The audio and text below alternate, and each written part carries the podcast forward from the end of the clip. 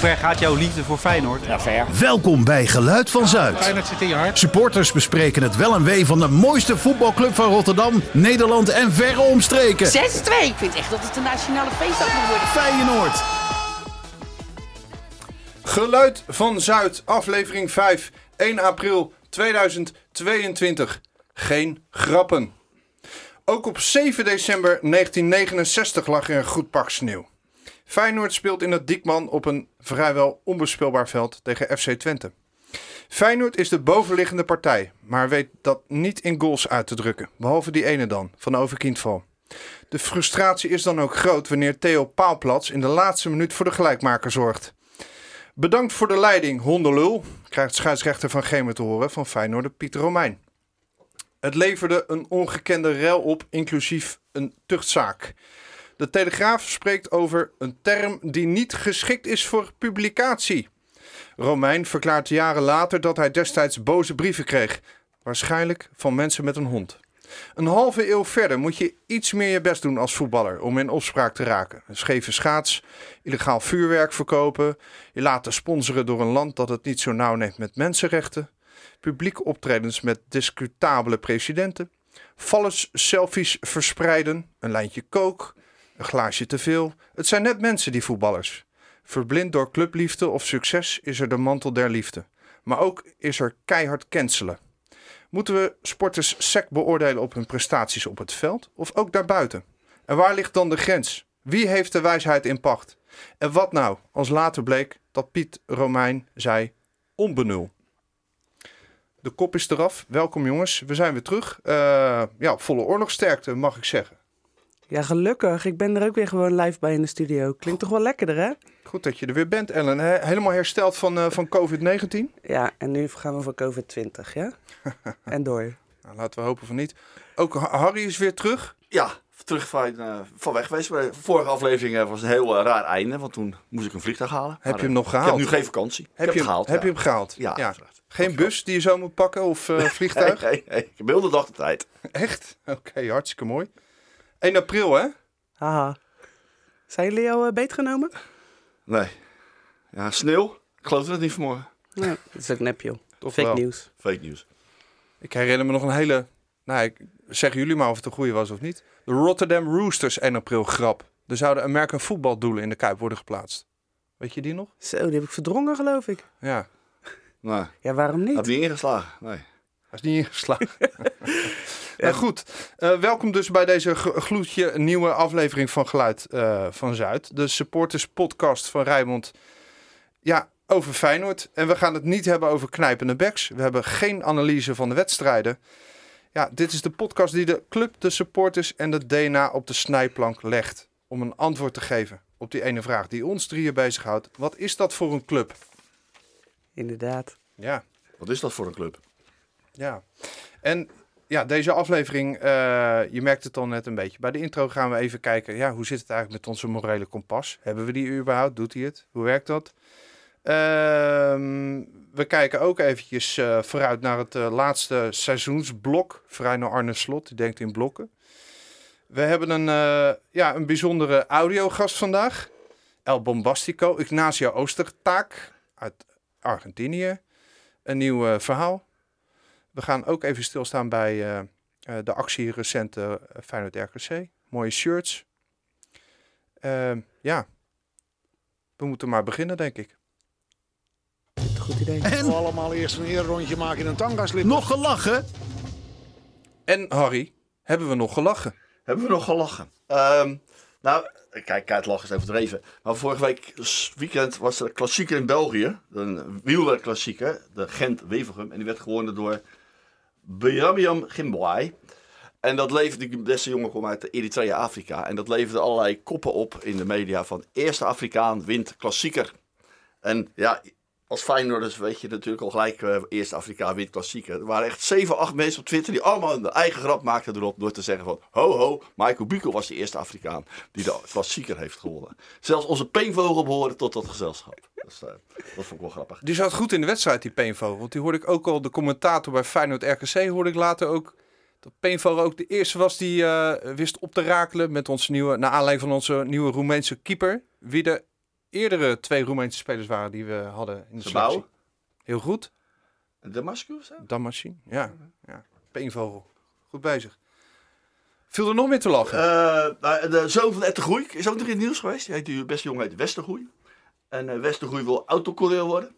En dat levert op Twitter weer de reactie op. eh à la zinspellend op de, hoe wij zijn vader aanmoedigden met Zee, Vroom, Vroom, Westergroei. Zee, Vroom, Vroom, Westergroei. Dat vond ik ook wel weer grappig. Ehm, voor de rest, eh, en voor de rest ehm, eh, las, ik in de, las ik ook eh, in de- op het internet, of las ik ergens, dat eh het wegwerpplastic verboden gaat worden. Dat betekent dus dat wij in de Kuip over, nee, vanaf 2024 24. harde plastic glazen hebben. Nou, dat, hebben we al, dat heb ik al een keertje in Duitsland gezien. Ik heb het in Engeland gezien. We lopen echt gruwelijk achter, joh. En je mag er ook niet meer mee gooien. Wegwerp. Staat dat erop? Nou, dat is natuurlijk wel een dingetje. Dat is natuurlijk wel een dingetje. Vorige week in Duitsland is natuurlijk een grensrechter geraakt met zo'n glas. Zo'n glas kunnen ze echt gooien. Ja, maar dan moet je een flink statiegeld erop vragen. Ik ben blij dat we weer tegen Slavia spelen. Ik weet nog niet of ik ga. Maar ik heb nog een beker. Die is gewoon een euro waard, hè, statiegeld. Dus eh, als je maar zorgt dat ze gewoon genoeg waard zijn... gooi je ze misschien wat, wat minder snel weg. In Engeland mag je de tribune ook niet op eh, sommige clubs. Echt, met je, met je drankje. Ja. Dat zou ik wel weer jammer vinden. Ik vond het namelijk wel een voordeel, want ik, eh, ik ken ze, die in, in Praag, die waren heel handig. Er zat een clipje aan. En dan kon je dus, als je veel bier had, kon je ze in elkaar haken. Dus dan pakte je één beker vast en haakte je de rest eromheen. Het zijn geniale uitvindingen. Duitsland hebben we dat ook. Die hebben een soort kannetjes met een, met een handvat eraan. Ik zie echt een eh, gouden toekomst. Ik vind ons zo gruwelijk ouderwets ook met die oude plastic bekers van ons. Ik vind het prima. Ik vind, ik, Kom maar ik door. vind het prima. Verder is er wat eigenlijk nog een kijktip voor de luisteraars. Ik, eh, ik, vond, ik zag eh Feyenoord, Feyenoord YouTube zag ik eh, de rubriek Eendagsvliegen. Dat is wel grappig. Het zijn allemaal spelers die één keer in Feyenoord 1 hebben gespeeld. En dan nu zijn we 20, 25 jaar verder. En dan gaan we weer met die mensen in gesprek. En ja, dit- als ik, ja, lelijk gezegd, dan zijn ze 45 en geen 20. En dan hebben ze echt wel verstandig gepraat over hoe het 25 jaar geleden ging en waarom het fout is gegaan. Noem eens wat namen. Eh, ja, ik heb ze opgeschreven. Eh, even kijken. Kan je het nog Eh, lezen? Ja, ja. Wouter Arts Ah ja, tegen in buitenland ergens. In klein mannetje, nietwaar? Raymond Victoria, Ah ja. RKC uit. Raymond Graafland, dat was de oudste debutant ooit. Dat was eh, de keeper. Ronald. Ronald. Ja, die sorry, ja. Victoria die ging later nog naar Bayern, volgens Ja, mij. die heb één- ja, ja, ja. ja. Eh, Jesper Hogendorp, Ook dat een was de zesde keeper. Ook de een Heerenveen uit. Oh ja, ja, ja. ja. Richard Dubbelderdam, die RKC uit. En Joey van Delen veroorzaakte een penalty tegen Twente. Ja. Kreeg een rode kaart en daarna nooit meer gezien. Hey, en eh, Rory de Groot, die presenteert dat nu toch? Of niet? Dat was geen officiële wedstrijd. Die heeft alleen in Japan gespeeld. In het shirt van Van Hooijdonk, geloof ik zelfs. ja zoiets. Te heeft alleen in Japan meegespeeld. Voor de rest heb je Ah, gespeeld. dus die heeft zelfs niks erop staan. Wel een leuke gozer trouwens, Rory de Groot. Durft ook tenminste negatief te zijn. Durft tenminste ook te zeggen zoals het is. Kritisch te zijn. Kritisch te zijn, ja. Niet, te- niet mooier maken dan het is. Dat is wel prettig op een eigen voetbal. eh. Vind ik, vind ik stoer van Feyenoord, dat toe te laten op je eigen voetbalkanaal. Ja, mooi.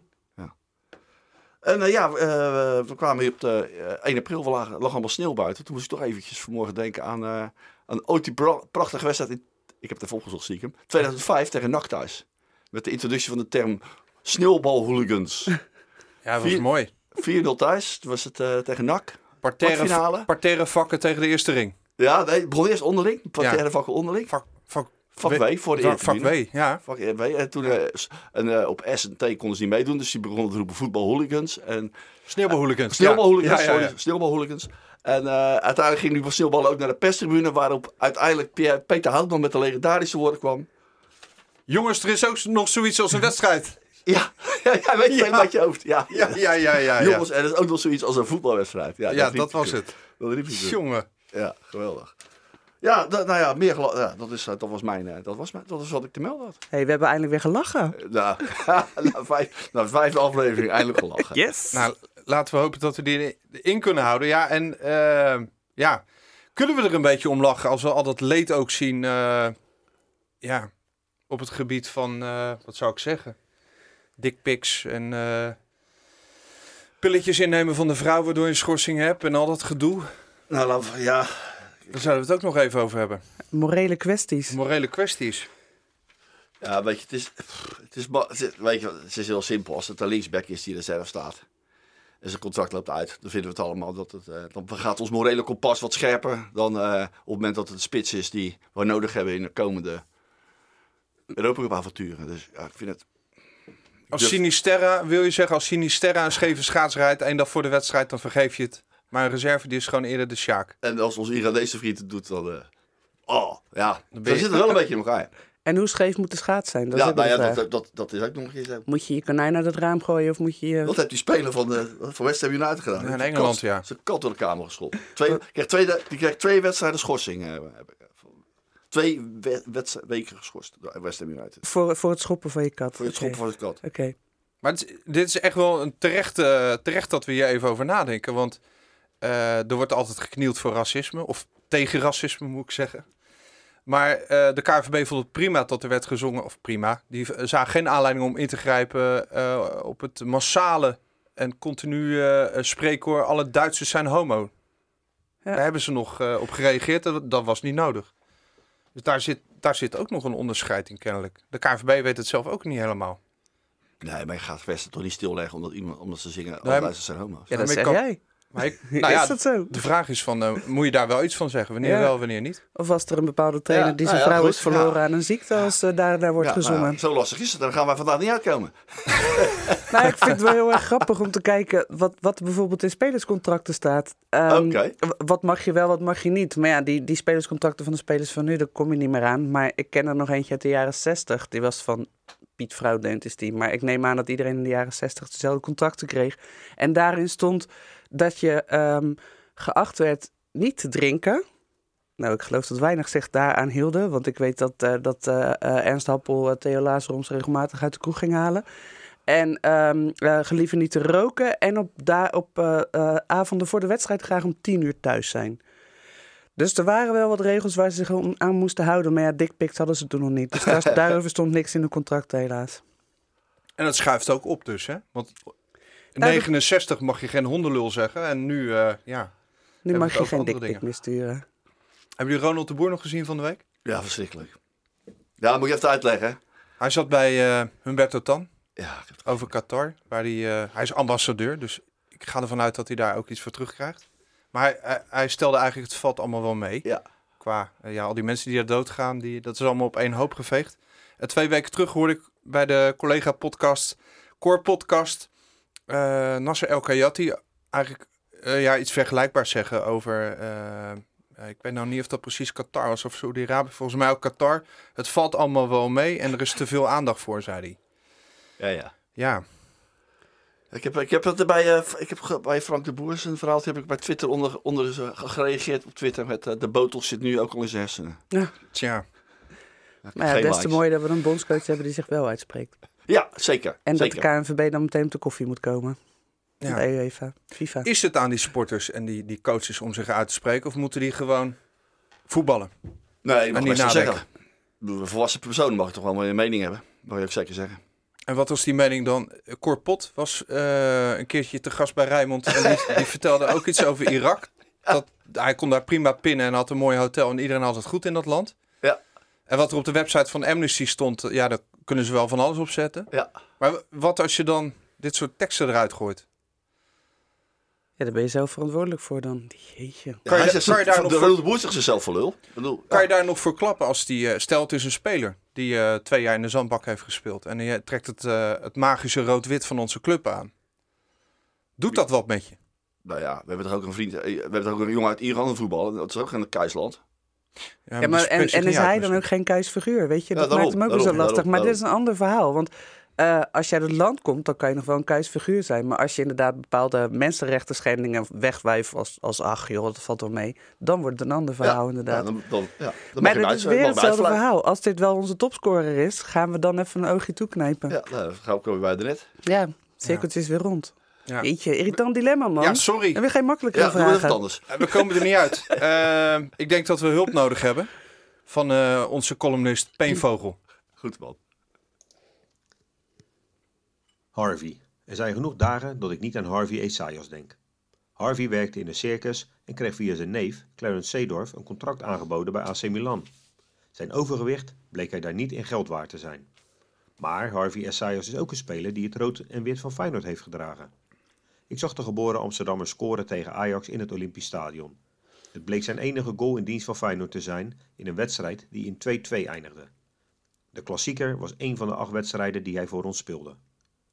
Het meest bekend werd Harvey Esaias echter voor zijn rol in de Helderse affaire. In de voorbereiding van het seizoen 1993-1994 speelde Feyenoord een oefenwedstrijd tegen het Helders voetbalelftal. Tijdens dit duel sloeg Esaios, een amateurspeler, een gebroken kaak. Esaios werd hier niet voor gestraft, maar helde met de Helderse affaire wel de landelijke media. Er zijn wel wat meer oudspelers van Feyenoord op het verkeerde pad geraakt. Lars Elstroep werd krankzinnig en wandelde in zijn blootje op het veld tijdens een wedstrijd in Denemarken. Ulrich van Gobbel raakte in de ban van de Winti en Jantje Mulder draaide de bak in voor het doodschoppen van een vriend. Van je vrienden moet je het hebben. Zo bond als in de hoofdstad, waar de boven- en onderwereld gezamenlijk op de tribune zitten, maken wij het gelukkig niet. Steekpartijen, auto-ongelukken, verkeerde pilletjes, belastingontduiking, dickpics, alles wordt met de mantel der liefde bedekt en gebagatelliseerd. Verslaafd aan het succes van hun club is blijkbaar alles geoorloofd in de hoofdstad. Die club wil in alles groter zijn dan Feyenoord. En qua schandalen lukt ze dat aardig. De gebroken Compascup hebben ze alvast gewonnen. We zijn eruit. Dankjewel Jeroen. Scherp weer die gozer, hè? Ja, De gebroken kompas. Gebroken kompas. Hebben ze ook een prijs. ja goed. Hebben jullie je wel eens eh, een scheef schaats gereden als supporter? Als in dingen waarvoor Feyenoord je een stadionverbod kan geven? Ja, Ja, dat gaan we natuurlijk niet zeggen. Nee, ik, ik natuurlijk niet. Ik heb jeugdzonders. eh, een stuk gras uit de kuip. Van, de, uit de kuip eh, toen ik op het veld liep, heb ik al een stukje gras meegenomen. Met die veldbestorming. Nee, het was kampioenschap 84. Mocht het veld op. Waar is dat gras nu? Dat hebben we al jarenlang in de tuin gestaan bij ons. Mijn moeder heeft het gekoesterd. Mijn moeder heeft, want ik was vaak niet thuis. Ja, maand, wel het maandenlang niet thuis. En heeft mijn moeder altijd keurig water gegeven. En er stond in een eh, rood, eh, in een mooi eh, bloemenpotje, rood-wit geschilderd. Ik heb het nog thuis. En dan de Feyenoord stickertjes erop. De oude sportclub Feyenoord sticker erop. En dat stond in de tuin. Mijn moeder heeft het altijd keurig water gegeven. Jeetje, Heeft hoeveel, jaren volgehouden. hoeveel vierkante centimeter? Nee, joh, dat zo- ik had zot met mijn voeten uitgeschopt hebben. Het past in een bloempotje. Dus, eh, pla- in een plantenpotje. Dus. Keurig. Nou, dat, dat is nog eens mooi, eh, een mooie boevenstreek. Ja. Mooie boevenstreek. Ik deed het dus zo netjes. We hadden altijd aan het eind van het seizoen hadden we een, eh, een voetbaltoernooi voor journalisten in de Kuip. En dat deed ik mee. En het enige wat ik deed was gras plukken en drogen. Zo netjes ben ik. Ik schop het er niet eens uit. Jij dan, Dave, de vraag stellen is en beantwoorden. Ja. Ja, ja, ik heb twee. Ja, het zijn wel zondes. Ik zou het nu nooit meer doen. Ik ben heel benieuwd. Ik heb eh één keer. Nou, die, laat ik beginnen met de meest onschuldige. Maar wel vond ik wel leuk. eh, om in 1994, het was ja, ongeveer min 25, aan de dijk in Volendam. Volgens mij was het 0-1, de wedstrijd. Volendam-Feyenoord. Op, de, op het scorebord kwamen de, de schaatstijden allemaal door. Geschaatst, Johan Olaf Kos. En eh, ik had een broodje kroket en ik kreeg het niet helemaal op. En ik gooide de restanten van het broodje in het doel. van de keeper van Volendam, Edwin Goal. Zoetebier. Maar Toen nog. er zaten best wel wat, eh, wat meeuwen daar.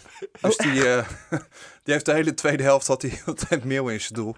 Waar? Wat een tactiek, man. Ik was toen 15. En ehm, toen ik een jaar of 16 was, ja, dit, dit kan, kan echt niet. En ik zou het nooit meer doen. Ik veroordeel iedereen eh, die het nu doet. En dit is ook geen oproep. Ik heb een keer na afloop in euforie, in de emotie, een, eh, een beker bier, een bierdouche gegooid. Naar Stefan Effenberg, de Duitser van eh Borussia Mönchengladbach. Ah, Ik weet nog steeds niet waarom. Maar ja, maar dat was zeg maar bij de cornervlag of zo. Zo dichtbij stond je. Dat was lange zijde. En volgens mij was het uit, hadden we gelijk gespeeld. En eh, Thuis twee- 5-1 of zo, hè? en thuis 1-0 gewonnen. Volgens mij een goal van Trustful. Als het, als het klopt. In ieder geval, eh, uit was het 2-2 en thuis was het 1-1 krijg ik eh, net door hier. En 1-0 zelfs.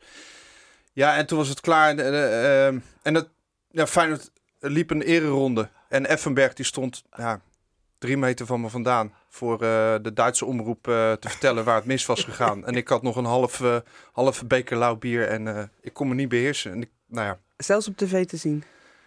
weet ik niet. Weet ik niet. Dan ben je een stadionverbod te ontlopen. Eigenlijk wel, ja. Dus ik- Gegeten, Het is nu verjaard. Ja, het is nu verjaard. En, eh, Maar is het, is het een soort wegwerpgebaar? Weet je, dat Je denk was ik wegwerpgebaar, Dave. ja, ja. ja, ja, Ja, maar als je, als je zeg maar wegwerpgebaren doet met niks in je hand, dan zijn ze een stuk minder erg. Ja. Ja, maar het was maar een beetje en het was alcoholarm en het was lauw. En ik, wilde, ik mikte het eigenlijk op de gracht. Ja, maar die Duitsers die houden heel erg van hun bier. Dat is nog erger wat je nu hebt gedaan. Ja. Dus ja, we zijn allemaal... Ja. Maar dat gaan we nooit meer doen. Eh, als ik jullie zo hoor, dan ben ik echt een heilige. Nou, eh, heel veel gepiept ook wel. Uh, goedkoop kaartje inderdaad. En op een duurvak gezitten, dat soort dingen. Dat is allemaal vroeger. Europees succes, hè? Daar ha- wat, dat was toen wel aan de hand. Gaat Gaan we dat nu ook weer krijgen met de Conference League? Waar eindigt dit? Where will it end?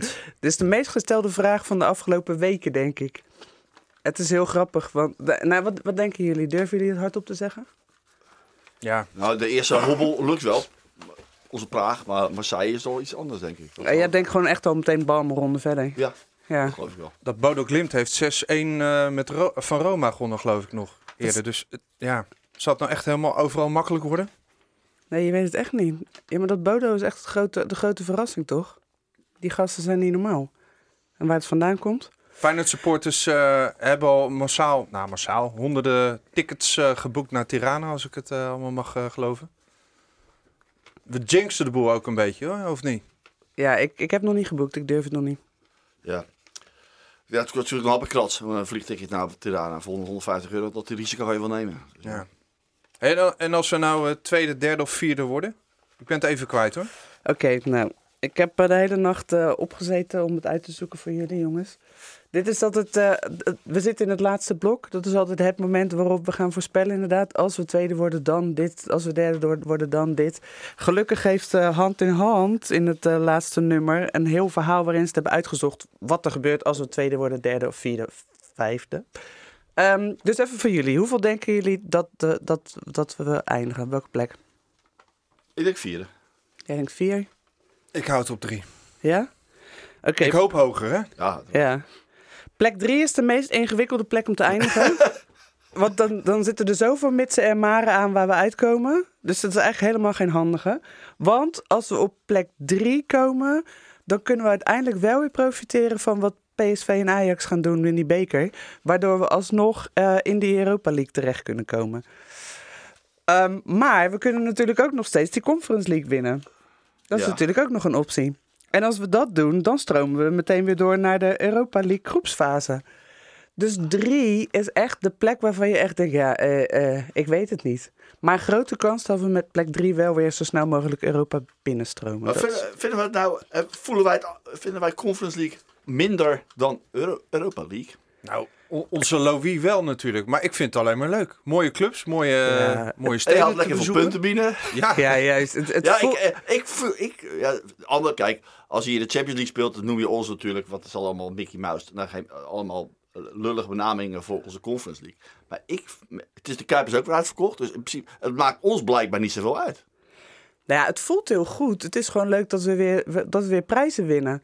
Maar eh, om even een ander boekje erbij te halen waar ik ook voor schrijf. Ik schrijf met mijn pleuris even Feyenoord. Ehm eh, Stadion Sportnieuws eh, heeft een van de redacteuren heeft uitgezocht wat we hebben verdiend tot nu toe. Ik geloof dat VI het ook heeft gedaan. Maar dan schaam je je bijna dood dat je zo trots bent dat je zo ver bent gekomen. Gokje, wat denken jullie dat we tot nu toe hebben Ja, verdiend? 6 miljoen of zo, geloof ik. Hoeveel? 6? 6 miljoen? Nou, je zit aardig in de buurt. Denk jij? Ga je er nog overheen? 6 miljoen en één. Nee, we, we hebben inmiddels één ronde verder. Dus als het goed is zitten we op de 7,5 miljoen. Als ik hem goed uitreken. Ik ben blond. Dat zijn drie corners eh, die je erin kopt eh, bij de Champions League. Nou ja, eventjes ter vergelijking. Stel je voor hè, dat we dus inderdaad eindigen in Tirana en winnen. Dan zitten we op de 14,5 miljoen hebben we dan verdiend. En dan hebben we dan nog niet eh 320.000 eh, boetes afgetrokken. Maar even ter vergelijking. Ehm, wij zouden bij het uitspelen van de Conference League zouden we 14,5 miljoen verdiend hebben. Eh daar tegenover staat het startgeld van de Champions League is al 15,5 miljoen. Ja, ja, ja, goed. Ik heb het over niet over geld. Ik, Nee. Mijn vraag. Ja, nee, dat, qua financieel is er een huge verschil. Maar qua beleving, ons, maakt het ons blijkbaar niet zo uit. Hé, maar weet je nog, vorig jaar rond deze tijd zeiden we... nee joh, laat het Europese voetbal maar zitten. Laat Arne maar eerst voor lul even... met die advocaat.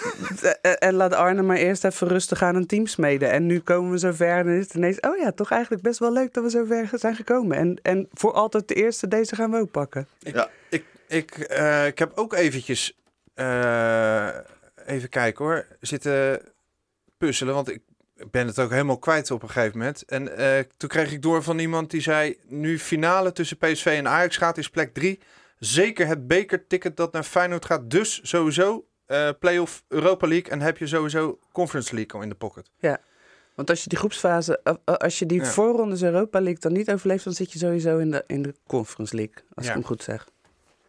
Ja, ja, Dus het, zijn, maar het is een puzzel, joh. Stel je voor dat we die Conference League winnen, dan heb je ook weer een uitslag. Dus je, eigenlijk kan je op dit moment nog helemaal niks, eh, niks zeggen erover. Maar we vinden het zo leuk om te voorspellen als Feyenoorders. Goh. Ja, en het was eh, inderdaad trustful toen trouwens eh, tegen Gladbach 1-0. Even terug, maar nu weer ehm, ja, vooruitkijken, terugkijken. Ehm, nou, we gaan het meemaken. Dooddoener van je welste. Eh, wie het ook mee gaat maken is Ignacio. Ignacio. El bombastico road to Rotterdam. La bombilla, la bombilla, la bombilla.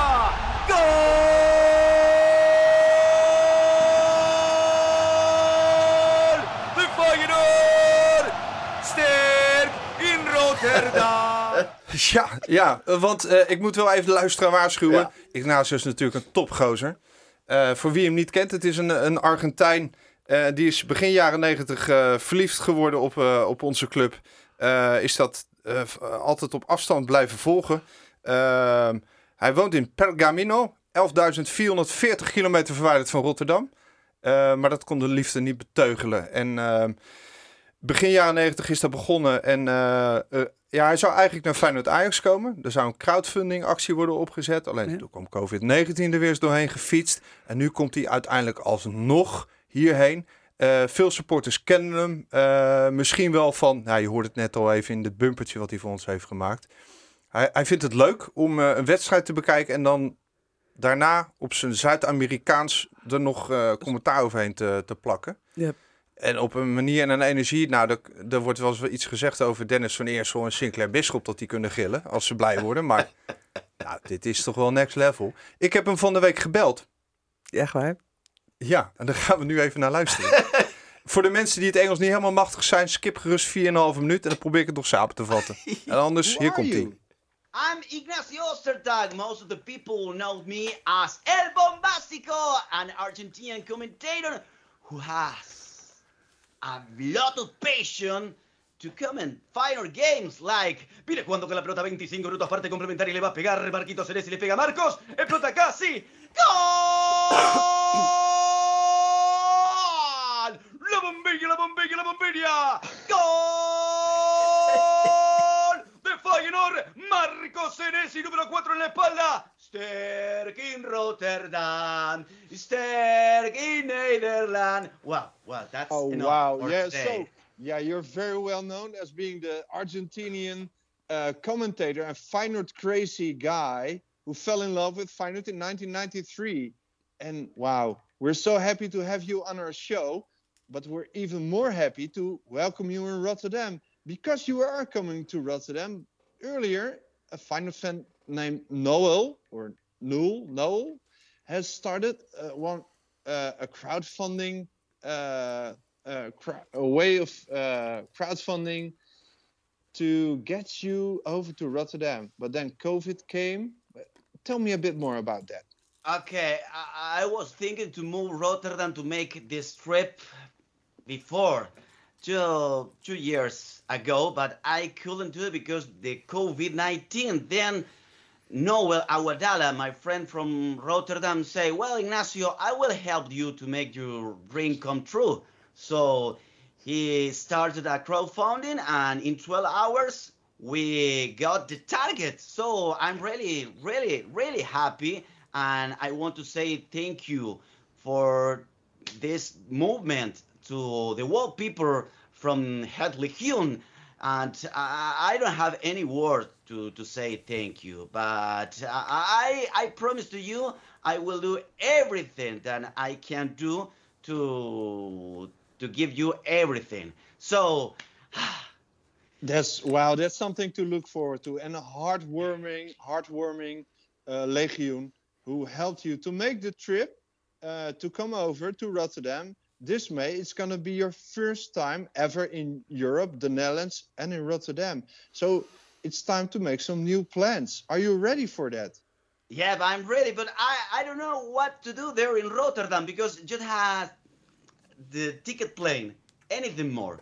So if you help me to make something to to have a plan there, well, I, I will be really, really, really excited to know the world people, the world head here. I know, I know mm, lot of people there in social media that send me uh, messages, so text, and well, I'm here, I'm here, and I want to be there. Yeah, are- you you will are be. there. Yeah. Yeah, but so I hear you loud and clear. So here's what we're gonna do, Ignacio. We're gonna help you. We're gonna help you to make your trip a perfect trip. We're gonna ask the Legioen. First, we did the crowdfunding. Now we're gonna do the crowdsourcing. We're gonna tap into the brains of the finance fans and help you to draw up a perfect plan. We're gonna ask them if they have some friendly advice where to go to in Rotterdam, how to organize the perfect home game, where to go to, where to start, where to end, and maybe, maybe also ask them to help you with your Dutch language use in the Kuip, so you can be among the Feyenoord fans and cheer and curse at the referee, just like, well, like family. We're gonna do that for you. Yeah, yeah. Well, well, thank you very much, and uh, well, let's expect that will be amazing. And thank you, thank you for calling me and make me this amazing interview. Uh, I will try to do my best there in in Holland, and uh, it's I I can't believe I can't Okay. believe that I will be there. Thank you so much for now, and we'll be in contact. See you very soon, Ignacio. Zo. Ja, Leeft hij nog daarna?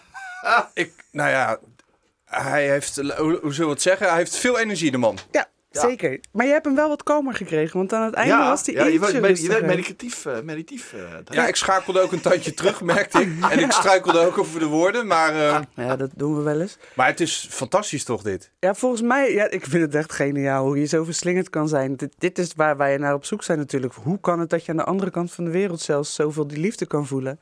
Maar je hebt hem één lesje al geleerd volgens mij. En dat is dat we als Rotterdammers iets relaxed zijn. Niet zo hysterisch en alles zo geweldig vinden. Dus je hebt hem al één Rotterdam les gegeven, denk ik. Ah, dat fanatisme is ook wel leuk. Ik ga het heel even kort samenvatten, zoals beloofd. Hij is het legioen enorm dankbaar voor de crowdfunding actie. Hij komt in mei hierheen voor de laatste drie competitiewedstrijden, twee thuis, één uit. Hij heeft nog geen idee. Hij heeft een vliegticket en daar houdt het ook mee op. Hij heeft nog geen wedstrijdkaarten. Hij weet niet wat hij moet doen. Hij weet niet waar hij het moet doen. Eigenlijk zei hij ook, help. En dat gaan we ook doen. Dus we gaan ook eh, oproepjes doen via, via onze socials. Eh, mensen vragen hem tips te geven. Hoe, eh, ja, welke plekken moet hij Rotterdam bezoeken? Het liefst Feyenoord gerelateerd. Misschien het muurtje van eh eh, Koen. Koentje, ja. Noord. Of... En hoe, hoe organiseer je de perfecte wedstrijddag? Waar moet hij eh, indrinken en, en, daarna nog doorgaan? Sticht correlatie. Ja. Geen correlatie. En ja, als, als er nou die scheidsrechter die vlag om, of die grensrechter die vlag omhoog gooit, wat zeg je dan? Hondenleeuw hebben we net geleerd. Oh, laten we een beetje Dus we gaan respect hem een hebben beetje voor de helpen. arbitrage. Nee, maar hij, hij moet een beetje one, eh, we gaan hem een beetje helpen tot Ja, hij ja, het, dat naar legioen.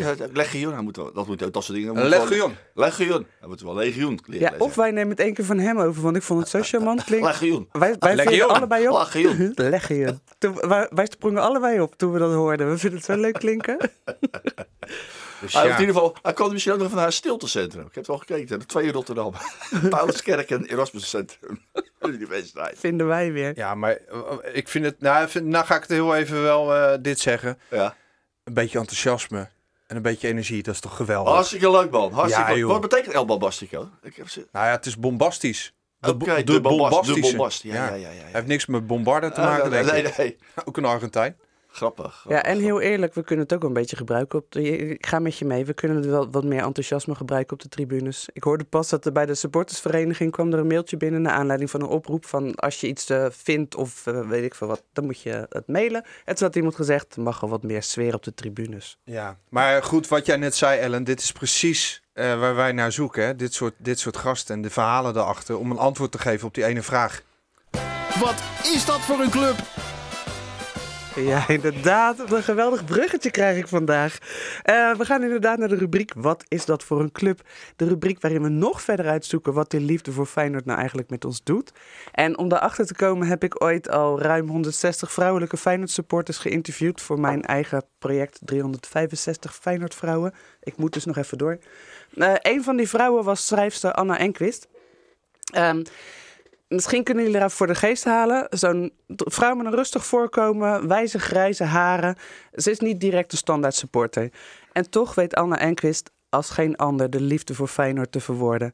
Dus daarom begin ik eventjes dit verhaaltje met een quote uit het boek De liefde die Feyenoord heeft. Een boek van onder andere Ronald Gippard en supporter Peter Blokdijk. Komt-ie. Anna Enquist. Uit de psychologie is gebleken dat een onbeantwoorde liefde meer energie genereert bij de verliefde. Een onbeantwoorde liefde betekent doorgaan, beter je best willen doen om indruk te maken. Er nog hechter aan vast willen zitten in de ijdele hoop nog eens beloond te worden voor dat doorzettingsvermogen. Dat, die antwoord- onbeantwoorde liefde, dat is Feyenoord.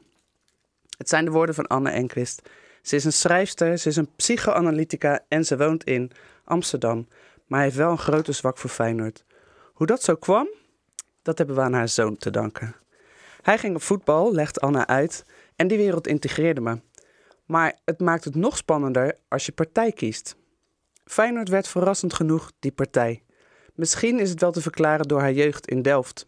Als je als kind een nieuwe jas nodig had, had je keuze uit het statige Den Haag of het spannende Rotterdam met de lijnbaan waar je liep tussen de overblijfselen van het bombardement. Anna voelde zich aangetrokken tot het spannende Rotterdam. Maar misschien kwam het ook wel door haar zwak voor spelers als Ed de Goeie en Uli van Gobbel, die niet per se om hun spel, maar vooral om hun eenvoudige voorkomen indruk op haar maakten tijdens het WK van 1994. Jens Toornstra komt wat dat betreft wel in de buurt in het huidige elftal. En misschien kwam het ook wel door de parallel met het echte leven die haar zo fascineert. Feyenoord is het mooiste voorbeeld van hoe het leven is. Altijd weer die teleurstelling, maar toch doorgaan. Of, heel misschien, komt het wel gewoon door ons, de Feyenoord supporters, dat ze Feyenoord zo mooi vindt. Misschien gaven wij wel de doorslag. Want uit haar beschrijving van de supporter blijkt eigenlijk alleen maar liefde.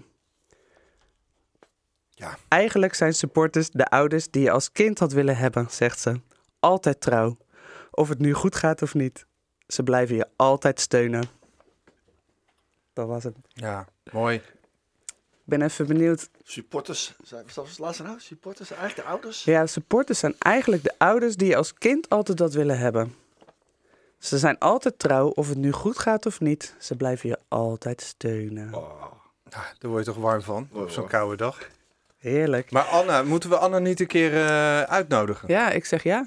Dat is wel iemand die eh, Ja, wel en- woorden kan geven aan al die emotie. Ja, precies. Als psychoanalyticus helemaal.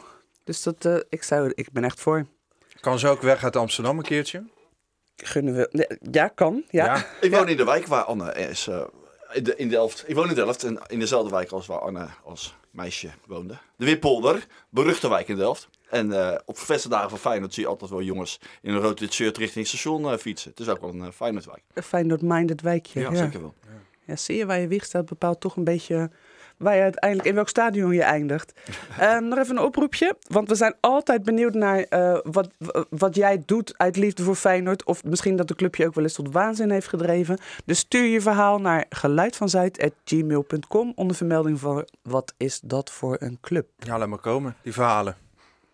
Ik zou ook wel eens een keer een, eh, ja, een soort eh, traumatisch verhaal willen horen. Ja. Niet alleen die liefde, maar ook dat je er helemaal gek van wordt. Kaartje, dat je- je seizoenkaart hebt doorgeknipt. Ja, Ja. zit je weer in de trein. Moet je er weer heen? Ja. Stellen ze je weer teleur? Vooral Ja. dat. Reis en daarna je ga je gewoon weer. Ga je gewoon weer. helemaal de Altijd, trends in, verlies je had met het wel- 4-0. Ik had, altijd, ik had altijd gedachte, die herhaalde zich elke keer weer in mijn hoofd. Dan ging ik balend naar huis. En dan dacht ik van, hebben die spelers dit nou ook? Ik, ik twijfelde daar altijd zo vreselijk aan. Ik denk van, ik, bij mij zit die liefde en dat, die teleurstelling veel dieper dan bij hun. Had ik altijd. Dat, dat, Ja, wij kunnen kon ik maar weg, nooit hè? loslaten, die gedachte. Zij kunnen naar een andere club, wij niet. Ja, dan hebben we ook, ja, volgende dag gaan ze weer vrolijk voor het veld op. En Gelukkig ze maar. moet, ja, ja, ja, ze moeten ook snel mogelijk vergeten voor de volgende wedstrijd. Ja. Ik Alleen- denk een enkeling daar gelaten. De, soms zie je wel eens een speler die, die krijgt echt wat met die club, hè? Vlodel, Ja, denk ik. ja. Of een eh, Bosveld of zo, Ja. of een Gaston. Die blijven ook hangen later, zie je vaak terug. Makai van Persie. Van Hanegem. Ja. Maar we zijn natuurlijk zat. Ja, het is nu eenmaal zo.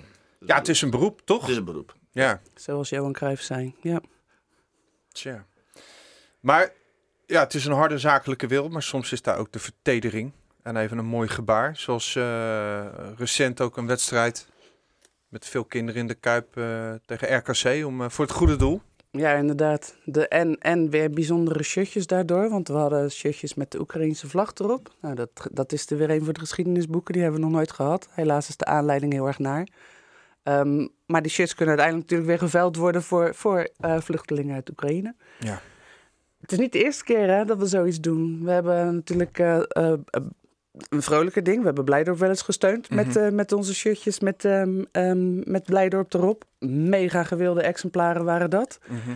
Eh, eh, even kijken, Sophia hebben we gesteund. Hebben een innige band mee, hè, als Feyenoord. Sowieso. Ja. Maar we hebben ook wel eens letterlijk gezegd, steun ons. Support ons. Support ons, ja inderdaad. Ja, weet je hem nog? Dat is een tijd geleden. Ja, Ja. begin 90, denk ik. Eind 80. Eind jaren tachtig Ja. inderdaad, na alle veldbestormingen, omdat we als supporters helemaal er klaar mee waren dat het zo slecht ging en de club eh, aan, eh, aan het randje van de afgrond stond, kwamen de spelers uiteindelijk het veld op met een shirt support ons. Nou, duidelijker kan je boodschap niet zijn inderdaad. Ik, ik heb wel eens bij, eh, bij de nieuwjaarsbijeenkomst eh in de Kuip rondgehangen. En dan zie je die spelers, die moeten dan eh, een soort Ja. verplicht, verplicht nummertje. Hè? Ja. Nou, toen, eh, eh, toen hadden ze nog niet allemaal een telefoon, geloof ik. Sommigen ook wel, maar nou echt, eh, ze hadden er echt helemaal geen zin in. En ik ben eh, ook wel eens in Sofia geweest als die selectie kwam. Ja. En toen dacht ik vooraf ook, nou, dat ben, ben wel benieuwd hoe ze er dan in zitten. Maar dat was hartverwarmend, kan ik je vertellen. Ja, dan zijn het echt mensen. Dan, zeg, dan is het ook kom maar op schoot. Ja. Dus eh, ik, hoor nog wel, ik heb nog wel eens wat gemopper gehoord over Bilal Ba- Bassassi Koklu. Mhm. Nou, die kan bij mij nooit meer stuk. Ja? Oké. Die nam een, eh, eh, een meisje gewoon op schoot en kom maar hier en knuffelen en een aai over de bol. En, Geweldig. maar de betrokkenheid droop ook echt vanaf. En dat, eh, ja, dat was wel echt wat ik daar zag. Ja. ja, dan zie je gewoon echt de mensen achter die speler. En als ze in de Kuip zijn, dan zijn ze nog heel erg toch wel de professional, denk ik. Ja, het is sowieso wel een keertje een aardig onderwerp voor, voor, voor op de reservebank. Als je spelers het echt ontmoet, hoe ze Ja. je kunnen meevallen en hoe ze kunnen tegenvallen. Daar kan ik nog wel een blikje over kan blikje. Ja hoor, ja ja. Ja, ja, ja. Ja, jullie hebben heel veel spelers geïnterviewd, Nee, toch? nee, nee. Ik wil nooit spelers interviewen. Ik heb dus precies hetzelfde. Ik wil ze ook niet interviewen. joh, ze, hebben- ze zeggen niks, joh. Ze Nee. zeggen helemaal niks. En daarna moet nog naar de persafdeling en dan blijft er helemaal niks van. Ja, ik weet dat, jij hebt een keer Patrick Pauw geïnterviewd. En toen zei Patrick, wij kunnen nog kampioen worden. En dat moest eruit. Het moest worden, wij willen nog kampioen worden. Ja, dan krijg, weet je, dat soort dingen krijg je dan. Dat is echt, eh ja, er blijft niks van over. Ik heb één die ik geïnterviewd heb, was Schullet en Gerard Meijer. En die, die lieten zich gewoon niet, die lieten zich, die, zeiden gewoon wat ze wilden zeggen. Ja. Zwaar getraind en ervaren erin. Ja, maar die lieten, hoefde echt niet naar de persafdeling. Gullit zei, persafdeling. Pff, En nou, oom Gerard heeft verhalen genoeg, inderdaad. Ik interviewde altijd de spelersfamilies. Die konden ook ronduit voluit praten. Heerlijk. Want die stonden toen nog niet onder controle. Toen nog niet. Maar ik kan je, ik Is kan dat je- inmiddels ja? ook onder controle? Ja, die verhalen wil je ook niet meer zomaar plaatsen. Die moet je ook nog laten checken, ja. Ja, dat is echt heel jammer. Want dat zijn de mooiste verhalen. Dan zie je weer de menselijkheid Ja. van die spelers. Ja. Maar ik, ik kan je wel meegeven, er is geen betere training dan eh, een speler interviewen. In, je achter, in mijn achterhoofd hoorde ik dan Jeannette Floor, de hoofdredacteur sinds jaar en dag van eh, Hand in Hand. Dave, je hebt vier pagina's, of, of soms vijf of zes. Nicky Hofs. Deadline is mo- morgenavond. En nu zit je tegenover een speler, nou ja, je noemt er eentje. Een goede gozer natuurlijk, maar ja, je moet wel net even iemand tegenover je hebben waar ook een verhaal in zit. En Ja. soms zijn het van die blagen van 18, 19 die niks hebben meegemaakt Ik- ik of, die kunnen nemen. vertellen. Dus is, ligt eigenlijk de, de, de grote uitdaging ligt bij jou als interviewer van nou trek daar maar eens een verhaal uit. Juist. Dus dat is, eh, ja, ik vond het eigenlijk ook wel heel erg leuk. Maar ik moet eerlijk bekennen, na een jaar of vijf had ik, op een gegeven moment eh, was ik uit, uitgetraind. Nu kun jij gewoon iedereen Ja. interviewen, toch? Ja, misschien. Nou, Ja, want Ignacio praat ook niet zo makkelijk. Dat ging ook heel goed. Ja. ja, ja. Nou ja, het leukste is natuurlijk eh, als je iemand tegenover je hebt waar je een kwartje ingooit en het stopt. Het stopt gewoon niet meer. Ja. Ja. Royston Drenthe is daar een goed voorbeeld van. Ja. Wat mij altijd opvalt is dat de jongens die ook in het buitenland zeer sportief ook succesvol zijn geweest, die nemen de meeste tijd voor je ook. En die snappen ook, ik zit nu tegenover jou, maar jij bedient ook een achterban. En dat is eigenlijk ook voor mij een belangrijke groep mensen. En die zijn net wat meer betrokken en die doen net wat meer hun best om een goed verhaal neer te zetten. Dus je ziet de, het belang van het verhaal in. van Bronkhorst, eh, de Makais en eh, ja, Ja, dat die, soort jongens. die hebben natuurlijk wat meer ervaring. Die hebben in andere keukens gekeken. Die, die, die, hebben, die hebben het gewoon vaker gezien. maar die voelen het ook. Die, Die, voelen het belang. het ook bij. Ja, dat heeft Precies. alles met ja, volwassenheid te maken. Ja. Dus, eh, nou ja, ik kan het nog niet helemaal eh, bevestigen, maar het kan zomaar zijn dat we binnenkort een, eh, een gast hebben die, eh, ja, daar kijken we wel erg naar uit. Ik moet het nog heel even, sorry voor deze mysterieuze toestanden, maar er komt misschien wel even iemand en dan, eh, ja, dan gaan we met z'n drieën heel leuk in gesprek over iets eh, wat twintig jaar geleden is gebeurd. Leuke cliffhanger maak je ervan. Goeie cliffhanger. Hey, ehm, eventjes nog voordat we eruit gaan. Eh, in Breda breken ze de tent af omdat daar misschien vreemd geld komt. De Citygroep. Die willen instappen. Is dat nou altijd per definitie einde clubcultuur? Of zeggen wij, een beetje poen erbij is prima. En leg gewoon een pakket algemene voorwaarden op tafel. En eh, wees eens handig. Ja, dat laatste is dus, dat, dat is het antwoord. Als je, als je je ziel niet verkoopt en inderdaad nog wel voorwaarden neerlegt. Maar ja, de vraag is of die investeerder dan ook nog wil komen. Wat voor voorwaarden? Ja, we hebben hier toch ook een stichting eh, continuïteit. Stico. Clubkleuren, Stico. Gouden aandeel uit dat ding. Ja, 51 procent, ja. Dus dat zou voor ons toch ook prima zijn? Als er maar een zak met geld komt en we houden enige zeggenschap, 51% of eh, weet Voor ik Feyenoord het. zou het niets uitmaken. Tenminste, zover ik het weet. Maar ik weet ook niet alles. Ja. Ja, het ligt aan de kleine lettertjes. Ja, precies. Of Joris goed eh, oplet. Daar, van Bentham. ja. Die is hartstikke goed. Ja. die is heel goed. Nou, kom dan maar met die zak met geld. We hebben Ja. een goede jurist in huis. Ja, ja, ja. Bij deze een oproep. Joris, als je luistert, doe je best. En eh, eh, haal dat geld binnen. Ik wil je nog feliciteren, tot slot. Eh, met de Kuip? Met de Kuip, heel Gelukkig. goed. Vijf- Ja, dankjewel. 85 jaar jong, jongens. En ons broertje is vandaag ook jarig, ons kleine broertje uit West. Oké, ook 134. Oh ja, Ja, ja, ja, ja, ja. ja, ja. leuk. Ja, Maar die 85-jarige Kuip vind ik toch wel ietsje leuker. hè? ja. Het blijft We een hebben in de. VI, wat, ik begin nou toch even, ook. ik heb me niet Ja. goed op voorbereid. De VI heeft een eh, Tesla met stadions. Ik wou precies hetzelfde Ah, zeggen. maar wel- nou, de- wat was er mooi aan? Wat, Het mooiste was de stadion sportnieuws. Werd Het- helemaal het helemaal pareltje geweest. werd En genoemd. voor, het- voor de rest had iemand verder- gestuurd. Die had voor mij nog nooit in een voetbalstadion geweest. Heel, ik vond het een heel raar, Ja. heel raar verhaal. Ze kwamen er heel slecht uit, hè? Ja, hij het, stond- mankeren van alles aan het verhaal. Ze, ze had bijvoorbeeld maar 20 minuten voor tijd. Was ze maar, was ze pas, of ik zeg een ze, maar ik had Hij. nee dat het een ze was, maar het was een hij. Ja. Maar ze schreef, hij schreef als een ze. En er was 20 minuten voor tijd was hij was bij de wedstrijd. Ja, ja. Eh, maar hij had nog wel een kwartier in de rij gestaan voor munten. En nog een kwartier in, bij de wc gestaan. Het verhaal klopte ook niet. Was een, In de rust, ja. Dat, hij is- Oké, het verhaal was hij, was het. Want hij ging Laten we plassen genderneutraal doen, jongens. En hij stond met zijn voeten in andermans pis. Dat Ja. was wel ja, heel dat erg. hoor ik altijd. Dat En gebeurt niet in een nieuw stadion. Dat soort dingen stonden erin. En inderdaad, van die, ehm, eh, van die waarden verbinden aan het stadion... die wij niet zo belangrijk vinden. Dat je niet droog kan zitten. Ja, Ja, ja. maar hij had ook van, ja, hij moest zijn muntjes aan de andere kant van het vak halen. Ik, hè? Maar dus dan mensen aan de andere kant van het vak zaten dus dicht bij de muntjes. Ik bedoel, wat, wat, allemaal van dat Ja. hele rare... Maar jongens. Laten we En- even eerlijk zijn. Als je eenmaal daar zit, is het geweldig. Maar qua comfort, ja, mag er best wel, eh, mag wel iets gebeuren, toch? Nou ja, inderdaad, toiletten die doorstromen. Dat zou fijn Die zijn. niet in je gezicht spuiten, bijvoorbeeld ook. Ja, is dat zo bij Ja, ik heb eh, aan het begin van het jaar eh, een beetje gezworven. Om te kijken hoe is het op andere vakken. En die eh voorronde wedstrijdjes. Ja. Toen trok ik bij vak v, onder vak V, geloof ik. Tegen Elsborg door. Nou, dat kwam, dat kwam gewoon naar boven. ja, precies. Ja, ze lopen niet door, inderdaad. Ja. Ja, Klopt. niet naar beneden, naar boven. Ja. Uit de wc. Ja, Sinds jij er bent geweest, gaat het inderdaad mis aan mijn kant. Ja, ja lekker dan. dus Mooi ja. einde. Ja, nou op, op naar een zak met geld en, eh, en, en, en een mooie facelift voor de jarige. eh, Een goede riolering. Tot slot, eh, ja, bedankt eh, luisteraars, lieve luisteraars. En eh, tot over twee weken. En eh Rijmond, jongens, bedankt voor alle techniek. Doei doei!